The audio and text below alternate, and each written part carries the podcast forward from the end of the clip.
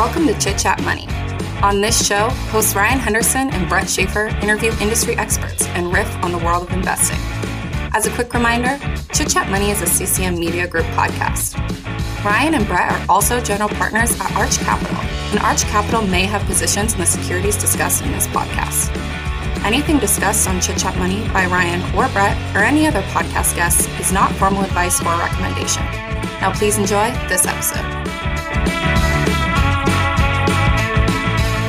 All right, welcome in. This is the Tuesday Not So Deep Dive episode on Chit Chat Money. My name is Brett Schaefer, and I'm here with Ryan Henderson. As always, we are finishing up our e commerce software month, website software month with BigCommerce. Uh, a competitor to Shopify. I think a lot of people have heard of it because it was a hot IPO in 2020, but since then it is down 90%. We're going to investigate why, how the business looks. Um, and I can tell you why it's down. It's because it's very, very unprofitable, but that's a little bit of a spoiler for the later discussion. Other shows that we've done uh, for the uh, e commerce software and website software month are Mercado Libre, Squarespace, GoDaddy, and then we're going to finish things up with Wix.com, a company that we own in the Arch Capital Limited Partnership. We're going to do one of those why we own episodes and go through the, you know, more of a bull pitch, but also go through the risk and some of the standard stuff as well. Uh, housekeeping items before we kick things off. One, subscribe to the newsletter. Uh, it's free and it's just associated with this podcast. And with each uh, not so deep dive episode, you're going to get the show notes charts and metrics, and anything else important for further reading that we found, say the investor day presentation for them, some good reviews for their products, all that good stuff is going to be free in the newsletter delivered to your inbox if you sign up. It's perfect to have this associated with each episode. Second thing, give us a review on Spotify or Apple Podcast if you enjoy the show. The podcast is free, so the best way to support us, uh, everything's uh, besides, free yeah, the podcast is free. Everything is free with the show now. Um, the best way to support us, besides listening, if you enjoy the show, is to give us a good review on either Apple or Spotify. All right, let's get into this, Ryan. Uh, why don't you talk about our presenting sponsor for the month of December, and that is Seven Investing, who just released a comprehensive year in review. And why don't you talk about the free trial they're doing as well? Yeah, the the year in review is cool. Uh, basically, for anyone that doesn't know what it is, it's all their recommendations to date. So some of them are no longer active. They uh, for uh, for context, they they recommend stuff, and then if they think you know it's not worthy of a recommendation anymore, they'll you know give you a sell recommendation kind of thing on it. Um, so all their active recommendations, they went in and even all their old recommendations they went in and said what's changed? What's happened? What's our updated thesis? So it was literally and it was like three paragraphs on each one. So it's like 200 plus companies of everything we've ever recommended in seven investing our updated thesis our uh, whether or not we still believe in it whether we think it's a strong buy wh- wherever it ranks.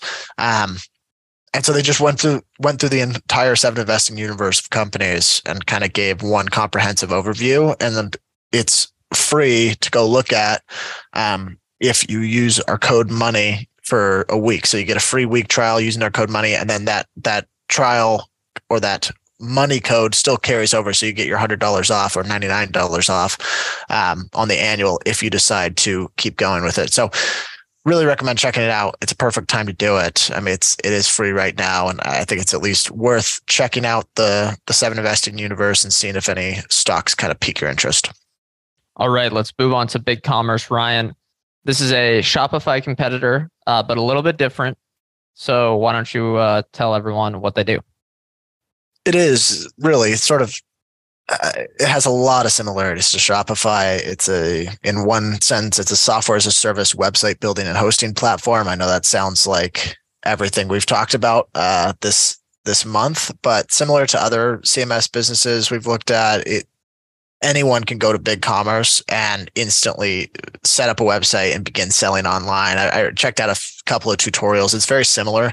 I think in terms of the the website design and building process, it's fairly similar to like the Wix um, and the Squarespaces as well as Shopify, where um, you say your name, say how much kind of you're doing in revenue, so they have a grasp on your size, and then you are you insert pictures of the different kind of things you want to sell, and they'll give you sort of a template um, built on a lot of the input or a lot of the the data that you input, and then you can kind of adjust it how you want. And then BigCommerce is a little more uh, uh, catered to bigger companies, so enterprises, and I'll talk about some of the functionality that's involved in that. But this is really, this isn't for well, it has a lot of use cases, but it's really for companies that are trying to sell online, and it's very similar to Shopify in that way. Yes, Brett. Uh, one thing to add, and this is possibly more of what they market to investors versus what they're how different they are, but they talk about how instead of Shopify, who has a plug and play solution for small businesses where you don't have much customization,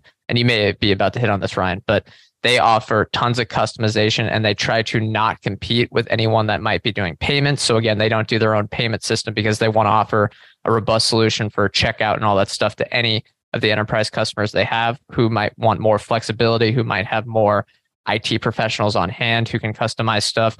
They really want to be a place where you can again customize with say Amazon shipping, all that stuff. Um, instead of Shopify, who they they might talk about it a little bit too much, but they maybe force some of their own products onto the small business customers instead of giving them that flexibility. So that's how, as someone who's been behind in the brand value of the, you know, Shopify is clearly the number one player here. This is how they're trying to establish their own separate little niche. Yeah, and they pride themselves on that partner ecosystem. It's almost similar to WordPress, and it's almost like a blend of WordPress and Shopify, where they have that open source kind of model of a whole bunch of different partners that you can integrate onto your website. Um, and a lot of those partners actually co-market and co-sell big commerce's solution. So because they have sort of that amicable relationship, um, if you're a uh, I'm trying to think of a good example. If you're a tech partner, uh, it was Clo- it was Cl- Clover was one they talk about a lot. The pay- Clover, point of, yeah they'll they'll kind of recommend you to uh, uh, BigCommerce's platform if you're trying to set up a website or establish one that way. Whereas, yeah, as you mentioned, Shopify is more of a closed ecosystem. But um, about 71% of, at least in the most recent quarter, 71% of their annual recurring revenue comes from enterprise accounts. So BigCommerce really does kind of cater to those. It hasn't always been that way. That's kind of not how they started, but it's uh, they've morphed into that sort of target demographic over the over the years. Um, and in terms of leaning into the enterprise focus, BigCommerce offers some a lot of solutions that are purpose built to meet the needs of customers that are selling a lot. So um, things like multi-language displays for companies who sell internationally, um, the, the, extensive partner integrations that we talked about. They they don't have a payments processor. They integrate really well with think, com- companies like they. I think they just added. They talked about Affirm on the last conference call. PayPal's a big partner for them. Um, they added some cryptocurrency uh, checkout solutions if if that's the route people want to go. But basically, that they they are trying to provide as many possible solutions and integrations as a customer could could possibly need. So um, that's that's another one. They plug into a lot of other sales channels. So this is probably where it differentiates itself as well. Is they have really seamless plugins with Amazon and eBay, and then like a point of sale system, so you kind of do the omni channel thing. Um, it's a lot of other uh, companies i'm keeping shopify in mind here want it and i know there are plugins but they i think they generally try to keep it closed ecosystem well, they force people to use their own uh, payment stuff a lot of the time. So, and then you have that fee, and that's a huge moneymaker for Shopify. For big commerce, they've sacrificed maybe that payments revenue, but they're hopefully trying as best they can to have a better relationship with their enterprise customers who might complain if they have to pay two, three percent and have no flexibility. Right. And then other, I mean, other things there, there are, if you want to go check it out, just go to big commerce Enterprise, look up that, and then you'll see all the purpose built solutions they have for enterprises. But 24 7 technical support is a big one as well. It's really the focus here. And I guess this is probably the big differentiator here is it's that they are really, it's custom relationships. So big relationships with um, customers where they're long sales cycles. Um, you have to maintain support for them, and it's not quite as much of a do-it-yourself process. It's a lot of outbound sales. So trying to get existing customers that are already selling online to migrate their their their online shop to um, to a big commerce site. So, and they talk about that. It, it, a lot of it is migrations from existing sites. Other things worth noting enterprise customers are classified as any business with more than $50 million in annual online sales. For reference, some big commerce customers include Skullcandy, which is like the I think pretty much like audio headphones, stuff like that. SC Johnson, Ben and Jerry's. It's a really long list. I think Dippin' Dots is now a customer as well. Um, yeah, and anyone that's confused about Ben and Jerry's because of the the online selling with ice cream, they do B two B sales as well. So Ben and Jerry's is looking for distribution across the globe for a lot of their stuff. They want to have a uh, they're focusing again compared to maybe some of the other providers out where for these enterprises that are looking for business to business transactions as well. So that's probably why Ben and Jerry's uses them. Yeah, I think 20% of their sales are, are business to business. So, um, yeah, that that's another, I guess, differentiator between them and, and the likes of a Shopify. Just in terms of revenue, Big Commerce charges or has four pricing tiers. So they've got standard, plus, pro, and then enterprise. The standard is twenty nine ninety five a month. Plus is basically 80 a month. And then pro is $300 a month. That's very similar. And then enterprise is basically custom contracts. The average revenue per per enterprise contract, I think was like thirty five thousand um, dollars. So those are the really big, really really big contracts. It's very similar pricing to Shopify. Um, they don't charge anything on a per transaction basis. So it really you're, you're paying for the website, the hosting, the functionality, uh, the security as well. Um, but you're, you're they are not the facilitator. Um, that is their partners basically. Um, so that's just it's pretty straightforward monetization method. They're they're purely pretty much aside from referrals for partners where they get sort of commissions and kickbacks. It's a pure straightforward uh, subscription business.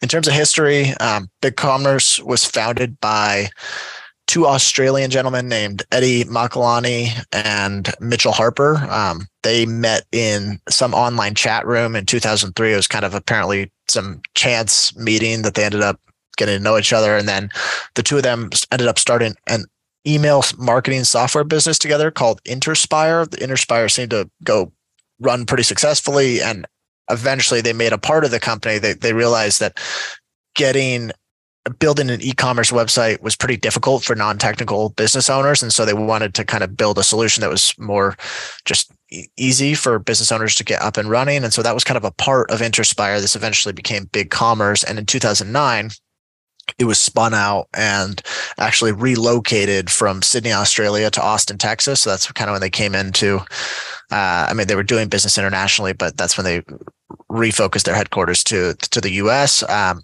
shortly after, they raised $15 million in venture funding. Um, they, they, they use that money to invest heavily in sales staff. They have done, I believe it was six I believe they did six private funding rounds before they came public.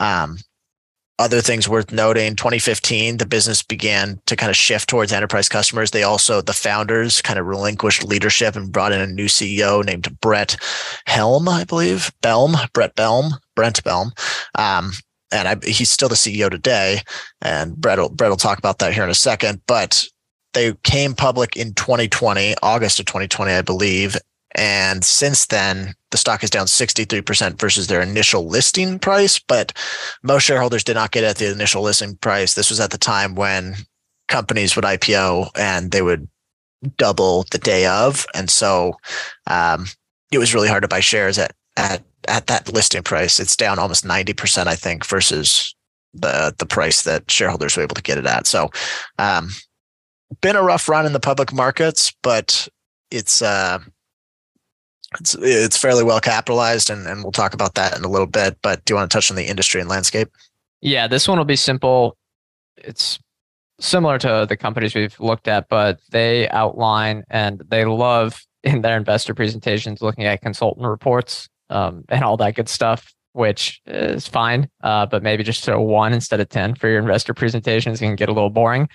But th- they gave us some good numbers there. Uh, so the SaaS e commerce market which is just the SaaS, say the software companies, applications market like Shopify or BigCommerce or even Wix and Squarespace now. That market is expected to be $7.9 billion in 2025, up from $3.2 billion in 2020. And that is 20% annual growth. So there's a very strong tailwind for these sort of products that has started over the last, say, 10 years and should continue over the next 10 as well. There's still a ton of different companies that are transitioning off of these um, legacy solutions, which that leads into the competition where we have two different competitors. There's the competitors in SaaS, which are Shopify, Wix, and Squarespace. Now, Wix and Squarespace would probably rarely overlap with a big commerce customer, especially the enterprise ones. They're really going for those small business customers that are already using their website building software. Shopify also will rarely compete with uh, big commerce, but with their Shopify Plus, they're definitely overlapping with customers as well. Uh, that's just a smaller portion of Shopify's business. Now, if we're looking at the competitors in enterprise, there are a ton of legacy solutions that were more on premise, um, non SaaS, and that's Magento, which is owned by Adobe, Oracle, SAP, and then a big list of legacy software companies. I think a lot of people connect, or not a lot of people, a lot of companies would connect these solutions to their ERP software, uh, very old and clunky stuff, which I think now they mark, you know, the uh, IR team markets themselves this way, but it seems like BigCommerce can steal a lot of customers from these legacy clunky solutions as these enterprises are looking for something more flexible, uh, more modern, and something that is just better uh, as a software as a service. Uh, because the way they described how these on-premise solutions worked, it's it really sounded terrible uh, for the IT uh, people. And this is why they talk about that migration pipeline. A lot of these customers, a lot of those customers are already running on that legacy, those legacy systems, and it's more just convincing them that it's worth the uh, worth the cost of switching. So that's really where a lot of their lead leads come from. Exactly. All right. Let me hit management and ownership. I think this is an important one here because there's some concerning things I found in the proxy statement. First off, we had Brent Bellm, who is the CEO, took over in 2015, as Ryan mentioned. He was basically made in a lab as, and I say this as sort of a compliment, as the prototypical uh, mercenary CEO that comes over to take over a founder. He was Stanford business, or no, Stanford, I think, undergrad. And go look at his profile on their investor relations page and confirm this or on the proxy statement. He went to Harvard Business School, then seven years at McKinsey, then VP at PayPal, then I think president of Home Away, which is Vrbo now. Um, and now he's the CEO of a publicly traded company, Big Commerce. So it's like the they write this in the the textbook of that. Um, but yeah, th- that influence is definitely of the you know the standard MBA stuff. I think you can see that across this company. Um, if we look at their board of directors, they have a lot of VCs on the board, probably because they just became public. Um, none of them take a salary, which I think is nice. And then the director compensation is negligible as a percentage of gross profit. So any of the investors, I think I forget the names. We have like GGV Capital and some others that I didn't have on the list here that are smaller that probably sold out their stakes. They actually don't take a salary, which is great. Haven't seen that very much. Um, they also have 12 executive officers listed on their leadership pa- leadership page. I saw that as a bit of a concern because for a company that's doing just a few hundred million in revenue and one that is struggling to generate a profit, uh, when you look at their SG&A expenses as a percentage of gross profit, which we'll we'll look at later when we probably check out the charts and stuff during the financials and uh, what do we like and don't like. Um, I think the concern is there that they maybe have a little either they're being very smart in investing for the future as they become a much larger business and go after this pretty big addressable market, or they are just a little bit overemployed. If we look at total executive compensation, this also confirms my thesis, I guess, or the concern I had looking at this at first glance. Uh, they had $18.3 million in total executive compensation in 2021, or 10.7% of gross profit we kind of look at a 5% hurdle as something that is more reasonable. So doubling that is a bit of a concern. And uh, it's not, you know, I wrote down, I wonder why, you know, SG&A expenses are not scaling. And that's because they're paying their executives a lot. Uh, if we look at executive compensation, you'll also never guess how it's structured. They have three different categories and anyone that listens to all or not so deep dives will know that this is on every single proxy statement. They have base salary, annual cash bonuses, and long term equity awards. Their annual cash bonuses are based on revenue, annual recurring revenue. So basically just two revenue targets. And then adjusted EBITDA. Uh, the adjusted EBITDA is a concern because it incentivizes stock based compensation while pretending they have achieved profitability. And I think this is a funny part I saw, and maybe also a concern that they're not focused on generating cash for shareholders is the hurdles for these bonuses were, I don't want to call them a joke, but a little bit discouraging. For example, the adjusted EBITDA margin hurdle, which again is already an adjusted EBITDA number, was negative 13.7% to hit the bonus in 2021. So, yeah, the thing that I find that's yeah, that, I guess that, it's adjusted EBITDA, but the thing that I find sort of ironic about this is by giving themselves horrible hurdles, it makes it more, I would say, it makes it more difficult to hit the hurdles next year. But since they can adjust it out, it makes it, it just makes it more unlikely that shareholders will ever get, uh, ever touch the cash that they generate if they ever do.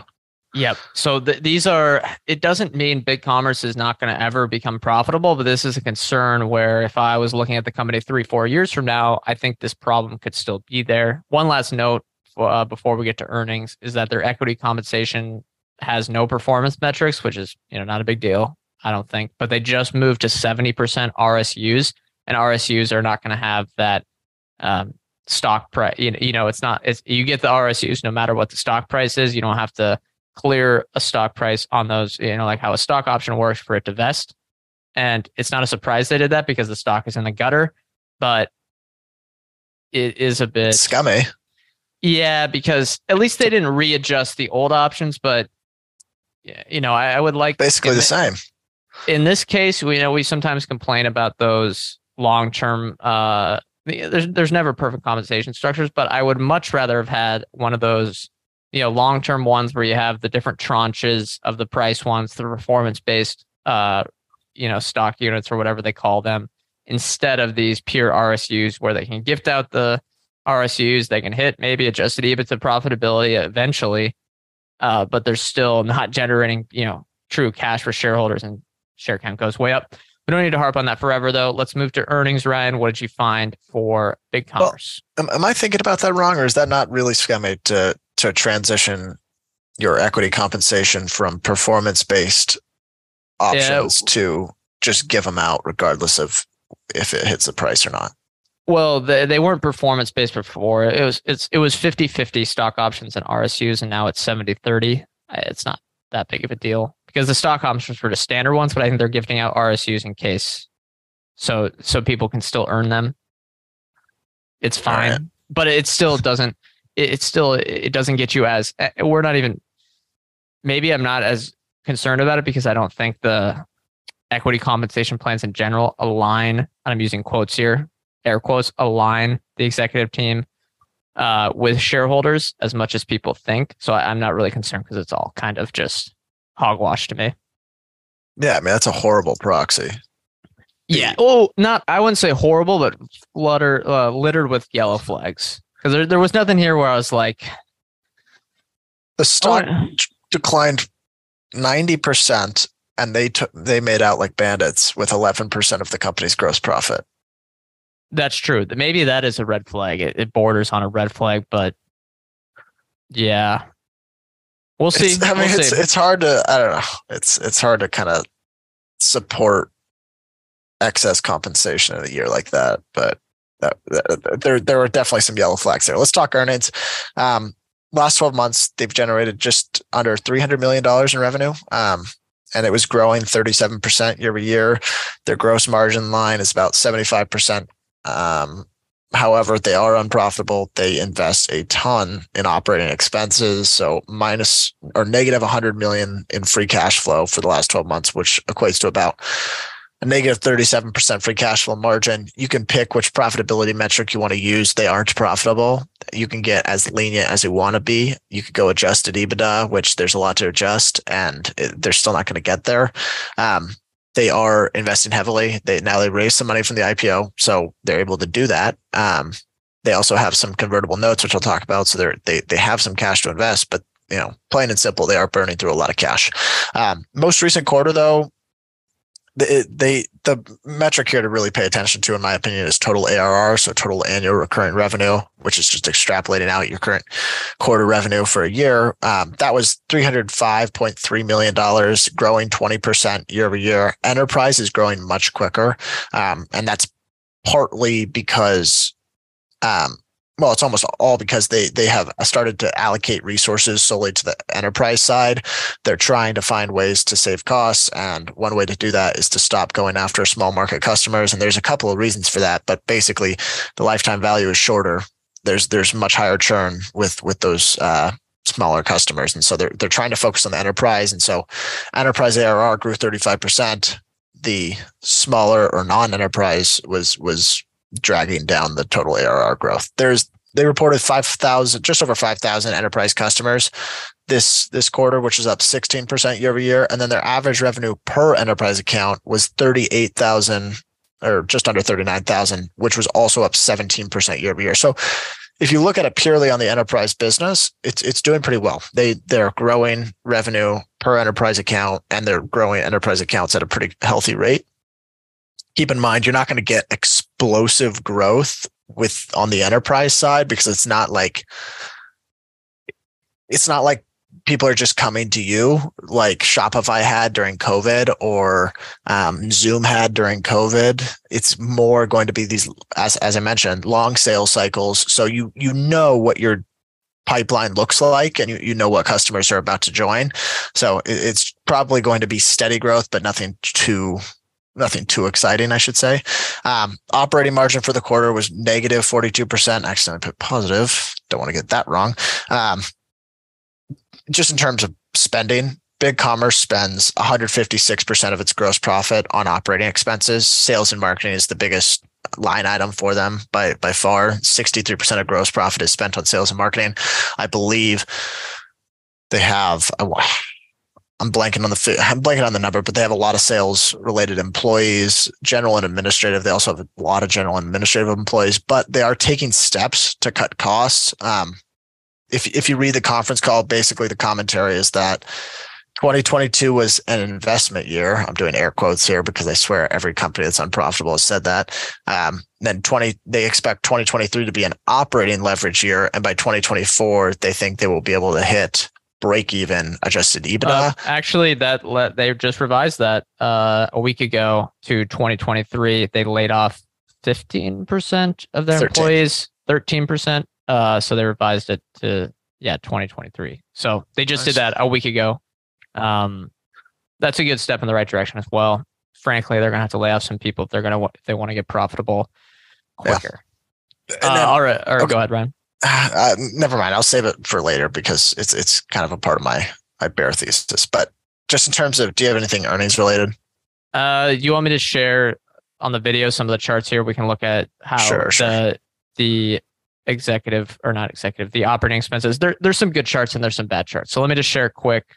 Um, gosh, this always it's annoying with that thing that pops up, but I think we have it here. So if we look at their enterprise revenue per employee. And if we look at their enterprise ARR, annual recurring revenue, highly impressive. So in 2018, enterprise ARR was only 35 million, and now it's up to 216 million over the trailing 12 months. And that's compounded at 63% a year. And that's come from the steady growth of enterprise accounts and the steady growth enterprise uh, revenue per enterprise account. Uh, I don't know why I said enterprise twice there, but the big concern uh, is let me find the chart. So you look at SG&A as a percentage of gross profit. It's hovered at around 100% every year since 2018. And you would just like to see that's the this chart here is just the big concern that I think for both of us where we're not seeing any leverage there whatsoever. And if I was interested in the company, we would really you'd that's one thing you'd really want to see say trend down to 50% over time or probably would have to go lower because they're also spending money on R&D and they have what 75% well it doesn't matter 50% of gross profit that's why I like to use gross profit instead of revenue. Um, you, you need to see that trending aggressively in the right direction over the next couple of years and it's just a huge concern. It is probably the biggest disappointment. Um, all right i'll stop sharing the screen and we can move back to uh, balance sheet, right? Yeah, pretty straightforward balance sheet. They have just over $300 million in cash and short term marketable securities. Um, and then they have $337 million in long term debt. That is all convertible notes, basically. So in 2021, BigCommerce issued $345 million worth of convertible senior notes. Those converts are due in 2026. The notes accrue interest at 0.25%. So really cheap. Um, and they have an initial conversion price of $73. That's a 700% premium to today's price. So they raised it at an opportune time. However, pretty darn smart, pretty darn good. The likelihood that these end up converting into stock is pretty low. So they, they are going to have to pay that debt down and or refinance. But yeah, or refinance. But I mean, frankly, they are not. They certainly are not generating enough cash now to uh, to pay that down. No, and the re- or, and they would not be getting low cost debt. It would be that's what I mean. Yeah, for sure. Uh, on top either, of on top of rates rising, it you know this is not that they've shown no ability to be frequent uh, regularly profitable. So it would be uh, it whoever would be lending to them would be taking quite a risk. Yeah, for sure. Although the notes themselves are very smart and they have four years out, so it's not not a big deal, I don't think, but it's something to watch out for. Uh, it, could, thing, it, could bite, it could bite that in the butt. I say, I say the convertible notes are smart because they raise at it's really a perfect time. However, if if you're structural, and I'm not saying they are, but if you're if you are structurally unprofitable, it's it's never a good time, right? Meh. I mean, they can re- if you if the market will give you free money, and you can always refinance. I think it's smart, but the big question is the refinancing now. Uh, I guess there is. I mean, a lot of the, the they have taken a lot of that money and invested in short term marketable securities. So they it's they free, borrowed it pretty yeah. cheap and and are probably earning interest at a, at a fairly healthy rate. So I guess kudos to the finance team there. You want to talk valuation? Yeah, this one will be simple. The only two ones I'm going to use are enterprise value to gross profit and enterprise value to free cash flow, although all of their profitability metrics are negative. So I don't know how important that free cash flow number is. You really are just going to have to look at margins over time and if they're trending in the right direction. Again, that SG&A as a percentage of gross profit is vital as this is a there's not really any capex here, so all the really capital investments, everything is going to be included in the R&D, really the operating expense line.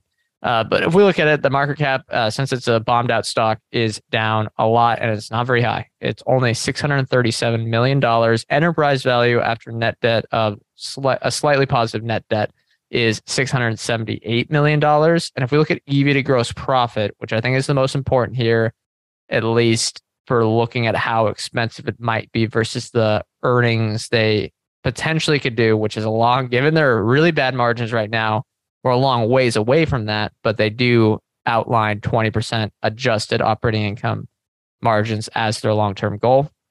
EV to gross profit is only 3.3, which is actually below the market average. So if they continue growing and hit those margins, we'll talk about that. You know, things could look great, but the market is discounting that they are entirely unprofitable right now. And the EV to free cash flow is negative 6.7, not too relevant. All right. Let's move on to the second half of the show. Anecdotal evidence I'm sure we haven't used it because we're not enterprises trying to use, you know, go through here. But I think the big question is if you're a business, have you heard of this or have you heard of Shopify? But Ryan, what's your what's your thinking here? Yeah, I mean, it's just the tutorials that I've watched in terms of interfacing with the product, and it it seems fine. Um, but the tutorials are going to be with non-enterprise, so that's not even right. So that's the stuff they're kind of just letting go to go away now. Yeah, yeah. Um, I mean, the migrations for an enterprise, I imagine, take a long time, and they're probably a, it's probably a pretty handheld process. Like, it's not the thing I like about most CMS businesses, the SaaS CMS, so like the Wix, the Shopify's, you you build the software and people come to you and they do the legwork in terms of building the shop and then they pay you for the hosting it seems like with the big enterprise accounts, it's not just it's not just the customers doing the legwork. Uh, BigCommerce has to do a lot of the heavy lifting, in terms Yeah. of like they got to go out there, they got to get them, they got to find them, they got to try to convince them to migrate over, probably show them like what the website could look like if they converted. Um, so it maybe it's just a little more costly in that sense. Um, But but on the flip side, higher lifetime value for sure. Gonna have way higher, way higher, way higher lifetime value with very low churn. Yeah, the uh, other, just I guess, anecdotal evidence. Um, I think it lacks maybe notoriety compared to Shopify. Um, Well, I think they realized that though, and that's why they gave up with that that core uh, SMB smaller seller that Shopify dominates. Because you don't Yeah, but- need if you're selling as a if you have a, a direct sales team, I don't think you need the notoriety on say a survey that cost, pe- people are Yeah. aware of your product. so yeah, I, I do think they they pivoted because of that, but at the same time, like Shopify is bigger with enterprises. So it's it, like it's not maybe not as big of a part of their business, but its enterprise line item at Shopify Plus is bigger than BigCommerce's business. So it's not like enterprises just neglect Shopify. Yeah, I think the definitions might be different. What what's Shopify's definition of an enterprise? If BigCommerce included all of the, uh, you know, if, if BigCommerce, and again, I guess this, you know, Shopify is not is earning that revenue, but BigCommerce is trying to not do the payment stuff, which might be an earlier uh, or a quicker way to earn money from them. Again, you know, I wonder what the definitions might be a little bit different, but Shopify is not. They, they are there in enterprise. Uh, you know, uh, it's not like they're completely different products. They are competing for customers. Yeah, what, I mean, what do you think? Anecdote, uh, like I- anything you saw? I was reading a comprehensive product review, which I linked in the sources and further reading on the newsletter. Um, customers say what, what the customer or what this person said about the product seems to be in sync with what management pitches its capabilities as. I think that's a good thing. Um, but this is no, that's fine. That's kind of table stakes. This is the competitors aren't talking out of their, you know, completely different of what they actually offer. Wix defines what they do properly. Squarespace defines what they do properly. Shopify does what they do properly, although they talk about the open ecosystem a little bit more than they might actually have because I didn't know about that payments lock in. Um, that BigCommerce has tried to differentiate themselves as, but seems fine. Like, I, I don't know if I was an enterprise, you're not, for you, if you're on one of those legacy systems, I could easily see if you had a salesperson come in from BigCommerce, I could easily see myself saying, "All right, we have some money. This old system is awful, and if we switch, it could be it, it could be nice." I could definitely see myself switching. But again, we're not we're not VPs of whatever over at some uh, enterprise that sells tires, something like that. Yeah, and the other thing is like the other competitor that we didn't talk about is custom built solutions. When you're when you're targeting enterprises, like a lot of these are like they build their own. It's custom HTML, like they're building the websites from scratch. Yeah, which yeah, very few I think customers would benefit from that. I'm not saying you have to be very large, like a McDonald's maybe, or a you know that large of a company to really make it work. But let's move on. Don't need. I don't think we need to talk about anecdotal evidence all day. Let's talk about future growth opportunities. Ryan, what do you have for us? Yeah, you stole the big one uh, that that I was going to talk about. Um, but Got to So- get so- to the document first. Got to get to their first, Ryan. Yeah, it's on me. Uh, the, I guess this is like the clear focus of management right now, which is shifting away from smaller accounts or non-enterprise and and clearly investing and spending around attracting enterprise accounts. Um, they talked about this nonstop on the conference call. According to their investor day, the lifetime value to customer acquisition costs on enterprise accounts is eight to one versus two to one for non-enterprise. It kind of makes me think like, why weren't you doing this to begin with? Uh, Because they even mentioned, Well, I mean, if there's self serve, you know, the I think for Shopify, it's probably a lot higher just because Shopify has the word of mouth for that non-enterprise, and Yeah. BigCommerce was just in a really tough spot. yeah, yeah, potentially. The, I, I mean, they were saying it like those those self-serve customers were not cheap to get, um, and so they're going to refocus a lot of those investments towards enterprise. I mean, it's the right thing to do. It's going to hurt new bookings in the short term because these sales cycles take a long time and it's not going to have as many like just new customers popping up. But it's, I mean, th- they have to start generating cash uh, uh, eventually here. And this is probably the way to go, especially if they've kind of lost the market share and notoriety battle against Shopify. Uh, that I guess that kind of touches on what I mentioned, which is the lifetime value, well, the customer acquisition cost is substantially higher when you're not the name brand in do it yourself content management system software or SaaS uh, website builder. So for them, it doesn't make it, they, it's the right thing to do to go after enterprise accounts, but it's also like the only thing they can do. Yeah, it's more, and it's also going to be more expensive in the short run. So you kind of have the two ideas, and you're like, okay, are they structurally unprofitable or are they actually reinvesting for growth? If enterprise ARR continues to grow at a uh, 62% rate, which again, it's not going to grow at 62%, but let's say it slows down to 30 to 40% a year. If it continues to grow at that level, that would be they, they would most you know you, you they would be right in saying that that long term value the lifetime value is that high and they are getting that you know net revenue retention over time with these existing enterprise accounts. And it requires a lot of upfront spend now, but they're going to continually get profitable each and every year. That that would be the thesis, I think. And that's the big opportunity there because the growth on the enterprise ARR has been highly impressive. I think that was the most impressed, at least metric I saw that them give out. All right, let's yeah, move on to or go ahead. Anything else? Sorry, sorry, I was on mute there. Yeah, hundred percent agree. You want to talk about the Feedonomics acquisition? Yeah, so I think the Feedonomics one it has some promise. This was a 145 million dollar deal done in 2021. Feedonomics allows merchants to add inventory to third-party marketplaces like Amazon, Google, and eBay. On the investor presentation, I have a chart that shows how it works because I think it'll be a little bit confusing. And I'll share my screen and add that in here. Um, full screen it. So if you look at it, you basically have if you're a merchant, you have all this, all these software programs that you're trying to work around, and you have all this inventory that you're trying to get out to all the places that customers are looking at things. So you have Google, Amazon, eBay, Walmart, and now social media platforms. And it helps you. They talk about this feed AI stuff, whatever, but it really it, it lets you easily distribute your inventory across all these different places I'm not, I don't know if it's at a click of a button, but without doing each one manually, I think that could have, uh, you know, a lot of value. And again, these marketplaces are only growing in their complexity and the the different ones it seems like you know you have a tiktok that gets added onto there you have a snap you have an instagram and it, it just gets more and more diversified in where you want to sell so the value that Feedonomics can offer an enterprise merchant seems extremely high.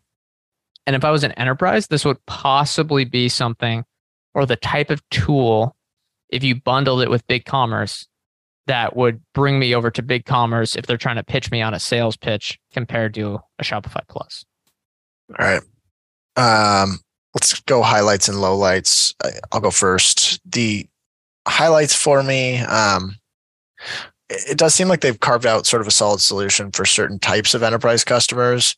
Um, and I like that they had the like awareness to say like we're an enterprise business now. That's what we're going after. And they want 80% of their arr to be enterprise customers. That seems certainly achievable. It seems like the direction they're heading. And then obviously those are much higher retention customers. And it's you know it, it's difficult for them to get the customers in the door because they're enterprise and they, they they've been on those legacy systems for so long. But once they're in there, it's also difficult to switch. So um, I like that. Uh, the other thing, and then I think this gets lost in a lot of the noise ar- around the last year, but they still benefit from the overall shift and and e-commerce tailwind there are still a lot of legacy retailers that are in the process of migrating their their offering to uh, a solution like BigCommerce. So um, I do think there's some sort of there's plenty of customers for them to continue going after. It's not like the market is completely saturated. Low lights for me though. Um, and I didn't even put this one down here, but now that I now that we talked through it, the proxy, the proxy is a big low light for me. Um, feels like they 10% of gross profits a lot, especially given some of those incentives. Like if you ever see negative adjust, is that not like a huge red flag? Negative adjusted EBITDA is as a goal.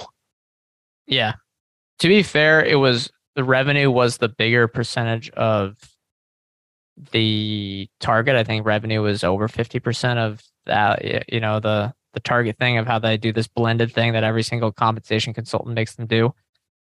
The, but yeah, it's, it's still a big concern. And the fact that it's revenue and adjusted EBITDA are just not, those are not metrics that drive shareholder value. So you can get in this uh, feedback loop where they just issue a ton of stock based compensation. If we look at the, I won't share the screen because it's just quick, but if we look at SBC as a percentage of revenue, if I can find that one, it is yeah, it went from well pre-IPO it was less, but you know startups still issue a lot of SBC. It went from around two percent in 2018 to the trailing 12 months we're approaching 15 percent, 15 one five of revenue, and they're going to adjust that out on the adjusted EBITDA, and they'll be able to hit their targets if they want to. They can just uh, you know issue more stock, and it's not actually providing shareholder value. Uh, so yes, big concern. But continue, Ryan. Yeah, the other thing for me is um, I just I find it tough. I find it.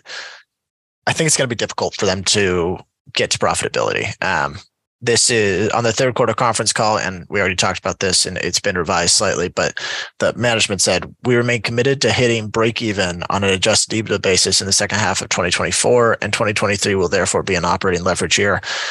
They're going to have to jump through some serious hoops to get even to just break even on adjusted EBITDA, which is not cash flow. So um, that that to me, I mean, they're having to fire some people. We've seen that the 13% of the employee base has been laid off. Um, and that kind of leads to my next thing is that with the with the enterprise contracts, it is it's a more like just intensive sales cycle like you you are kind of holding their hand as i mentioned if you're if you're laying off a lot of people i think that would hurt the top line because it's it's a very like you need that is i don't know how much of them were sales staff but you need that's going to hurt the pipeline because we'll you're doing so much yeah. outbound sales. It's not like everyone's just coming to you and you're laying people off. I mean, that'd be directly margin accretive, but if it hurts the top line or, or at least new billings, that's um, it's kind of a double edged sword there. Like I would think that if if they try to accelerate to profitability quicker, growth will slow quicker. Yeah, and we, I guess TBD, TBD. We'll see if they can continue to keep up that growth in 2023, and maybe they just had some wasted expenses. Uh, but yeah, it's it's entirely unknown right now. All right, my highlights is again the transition to enterprise smart, you know, that CAGR of 63% really stood out to me. And, you know, enterprises like we talked about have higher ARPUs, um, higher net revenue retention rates, and you can invest maybe at a break even or a loss with more confidence that the revenue is going to show up. they may have, they may have taken that too far, but we'll see. One thing we didn't note on, and we don't like to talk about this because every company tends to tout it, is the international expansion. I think gives them an easy opportunity to grow with their existing enterprise clients. I think they've been a bit late to the game. They're mainly just in the US for many, many years. And now they said over the next three to four years, they're going to expand into Latin America, uh, Europe, and APAC, which is Asia Pacific. And they do have some, uh, given that it's retail and stuff like that, they have some presence in China as well, which is a very important market for you know shipping and all that stuff. Um, you know, many of their enterprise clients are likely clamoring to start selling in as many countries as possible with their multi-product solutions where you can have all this customization for languages, different websites for each markets. I think that can really help if they grow internationally, that can help with their any sort of moat that they're trying to build uh, and separate themselves slowly but surely if it's possible from someone like Shopify for these core enterprise clients. I it's going to be expensive to do this at first, you know, at first, right? But they should be able to drive solid returns on invested capital. You know, invested capital in this case means the employees. Um, they showed a nice chart of the United Kingdom saying that they grew extremely quickly once they started investing internationally. I worry that they're a bit late to the game on this. Why didn't you start this three, four years ago? But hey, it seems like there's a lot of potential there. Lowlights, we already talked about expenses. And yeah, we already talked about the proxy concerns and the management not focusing on allocating dollars to focus on long term growth in cash flow. So the there's just concerns there, and we don't need to harp on those again. Let's finish things off with the bull case and bear case. Bull case, what is yours, Ryan? Well, maybe a lot of numbers. A lot of numbers here, huh? It, I think that's frustrating. Yeah, so I I'm going to put some numbers on it, but the thing that frustrates me is like we talk about how much better it is to be with enterprise customers. Like the lifetime value to CAC is so much higher. But this is the one business, the one CMS business we've looked at that has the highest enterprise penetration as a percentage of their ARR, yet it's probably the furthest away from profitability. Well, I think they would argue their unit economics are just as good, but it just takes a lot more upfront spending and they're a lot less mature. But that adds more risk because it's TBD of whether they actually have that operating leverage in them. Yeah. Yeah, maybe. I mean, are they that much less mature? I think so. Yeah, they only made the transition. What the enterprise revenue as a percentage of overall revenue was like thirty percent a couple years ago, and now it's seventy percent. And as they, you know, one, enterprise revenue is eventually going to hit ninety percent, given the way the dynamics of this business works. If they hit there and they're not seeing any operating leverage over the next couple of years, then yeah, they were just misleading us, and the business is way more structurally unprofitable. And you'd probably be right in your concerns. All right, let's put some numbers on it. BigCommerce is currently uh, on a $305 million annual revenue run rate. Management said in their investor deck that they think they can hit reach 10 to 15% non-GAAP operating margins by 2026 and 20% plus long term. I know, I uh, know. 15, 15% SBC. That's going to be every, every business is a good business uh, on invest on, on management's projections. Um, yes. But let's let's just make some assumption just for like purposes of putting numbers down. If we assume that they grow total customer count by 5%, I know that's pretty low, but keep in mind what I said earlier. I think if they get to profitability, the quicker they get to profitability, I think the faster growth would slow because they wouldn't have an as much employees to kind of serve all the all the new customers coming in. Um, so let's say the total customer count increased by 5%, average revenue per account increased by 5%, and they convert 75% of that non GAAP operating income to free cash flow, which yeah, they'd be higher. It, it, it, yeah, it could maybe even be 100%. Doesn't really matter. Yeah, I would do 100%. Um, then BigCommerce would be generating around 40 to 50 million dollars if you go 100%, 50 million dollars in free cash flow annually by 2026 at 20 times, you'd have basically 800 to a billion dollar market cap, 800 million to a billion. Today, the, the market cap's right around 700 million. You can kind of play with those numbers how you want, but I think well, that, that seems very conservative on growth. Do you think they'll get to those margins though? That's the bigger question. Yeah. So, but, I mean, maybe it's conservative on growth, but then it's aggressive on profitability. Well, yeah. All right. Let's say we're, okay, if it's 10% on customer growth, 10% on average revenue per growth or per customer, and then they get a 15% free cash flow margins, this will be a good investment. Yeah. Yeah. But, but again, that's super aggressive. Yeah. And it's hard to know whether they, it's hard, it's hard to value because you look at that the enter the sales cycle on some of these there's gonna until they really really mature they're always going to be a little bit unprofitable but the, the the the hope is that they lock in these customers for many many years and perhaps a like, decade plus. But like if you're managing these big customer accounts like you know you've got you've got a sales rep ahead of you you're you're meant to go generate leads you're passing them on and then they have like you know customer success management. You know there's all these people along the chain that are meant to help that customer become a BigCommerce customer.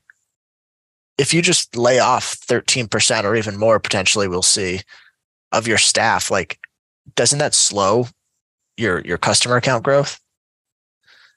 Or at least uh, length, lengthen the sales cycles? I think we already had this conversation but tbd and one thing that i think is also important is the average revenue per enterprise account because if you're going to have that account manager from your company uh, you're going to need to see scale from the existing enterprise accounts. And I, I, think that's a strong, you know, they went from 2019, they had a just under 25K of average revenue per enterprise account, and now it's closing on a 40k a year. I think it's a year. It might be a Yes, quarter. it's They- I- be.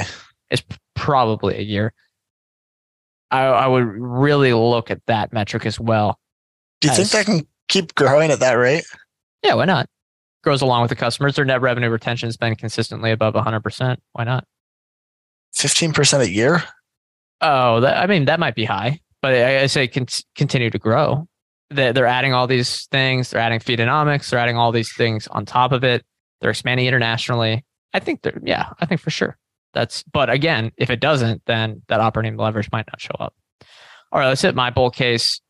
Look, the enterprise value to gross profit is 3.3. That's below the market average, and enterprise revenue is growing at a solid double digit rate year over year. So I just look at those two numbers, and if you are confident that the company is going to get any sign of operating leverage, it, the stock's going to do well.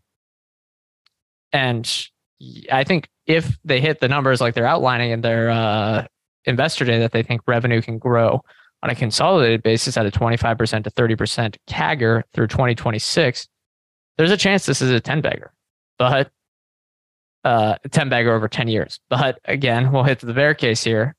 given those margins today, given some of the concerns we talked about, there's also a lot of risk with this company as well. So let's move on to the bear case. Ryan, what do you have? Yeah, they can't hit their target margins um, in time. Okay, so I keep coming back to this, but they said in their investor day or on their conference call that second half of 2024 they'll get to break even adjusted EBITDA, and then they fired a bunch of people and said, actually, it'll be in 2023. There's no way. There's like you'd have to adjust growth unless like all their other employees became 10 times more efficient. So it's like Yeah, if they continue growing at the same rate, I think th- that would be a great sign for this business. Yeah. Yeah. But Uh, but but it's hard to see why there's a lot of uncertainty. There's so much uncertainty because if it doesn't happen, well, then maybe the margins might never show up. Uh, that's an Yeah. concern. and that's And that's my uh. Or go ahead, Brian. the other two things that we haven't really discussed, they're going to have to pay back their debt, which is pretty sizable, assuming they're doing $50 million in annual free cash flow. Like that's It's gonna re the yeah, debt is six years of cash flow. and they're gonna have to re yeah they'll have to refinance that's uh, to pay it back or add on something else like a standard note or something like that. Yeah. And um, dilution. Mhm. We're not, we haven't talked about that, but I think, I think if they get to, I think 10 to 15% operating margins is, is, or non-GAAP operating margins is a little closer to like 0% Yeah, because true earnings. yeah they could be growing their free cash flow at five to ten percent a year, but share count's growing at five to ten percent a year Yeah. at the free ca- yeah, free cash flow per share could not be growing. Yeah, exactly. Exactly. And especially the RSUs now are not going to be at risk of not vesting. Uh, but my bear case, yeah, it's simple. I think I would come at it with another direction here. So, BigCommerce to get to the profitability numbers that we outlined in the bull case, they're going to neither either fire a lot of people or grow revenue at a fast clip to start generating profit and getting either that operating leverage either through growth of revenue or losses in expenses. It's pretty easy equation. The big question is can they do either both of these at the same time or one of these in tandem with all the initiatives they laid out during their investor day because they have laid out a ton of product initiatives. I think there's just a lot of uncertainty there. So, yeah, let's move on to the last question. More or less interested, Ryan. I, I'm less interested. I think I like I like companies in the CMS space because if if you're very notable and you're one of the first brands that people think to go to for building a website. So for e-commerce, you think Shopify, or for um, pretty much any other website, you think Wix or Squarespace. Uh, they're really good.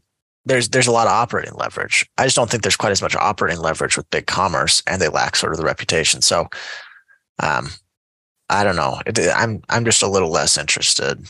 The valuation, it, I can't even make sense of the valuation because I don't know what the economics look like. Yeah, we've talked about before about how when looking at a company that is unprofitable, something that we're trying to focus on in the future is if we like the business to make sure there's a big enough discount here if you're confident in the future profitability. And I think there probably is with BigCommerce if you're confident in the future profitability, but I'm not really confident in that. I think there's a lot of hurdles to come over. One, there's concerns about the proxy statement, the management, the expense structure, how's firing going to look. Oh, the list goes on and on. There's probably five or six things that I would need to get past or need to see uh, turn the corner over the next couple of years before I invest. So that's why I'm less interested today. Okay. Next week, or I think will be the same week as this. Either way, before the end of the year, the last episodes we're going to be doing are the Arch Capital episode for e-commerce and websites, and that is Wix.com. Going forward, actually, though, we're gonna just make it not a double week. We're just gonna make it one per week. So the last not so deep dive of the month is just gonna be turning into an Arch Capital type episode along with the theme of that month. And we'll explore from there. It, it can change. We make up all the rules. And secondly, we're going to do our 2022 year in review and 2023 predictions that are most likely or that are likely to not be right uh, for the last investing power hour of the year. Okay, that's going to do it for this episode. Thank you all for listening. Remember, we are not financial advisors. Anything we say on the show is not formal advice or recommendation. We are general partners at Arch Capital, and clients may hold securities discussed in this podcast. Thank you all for listening. We'll see you next time.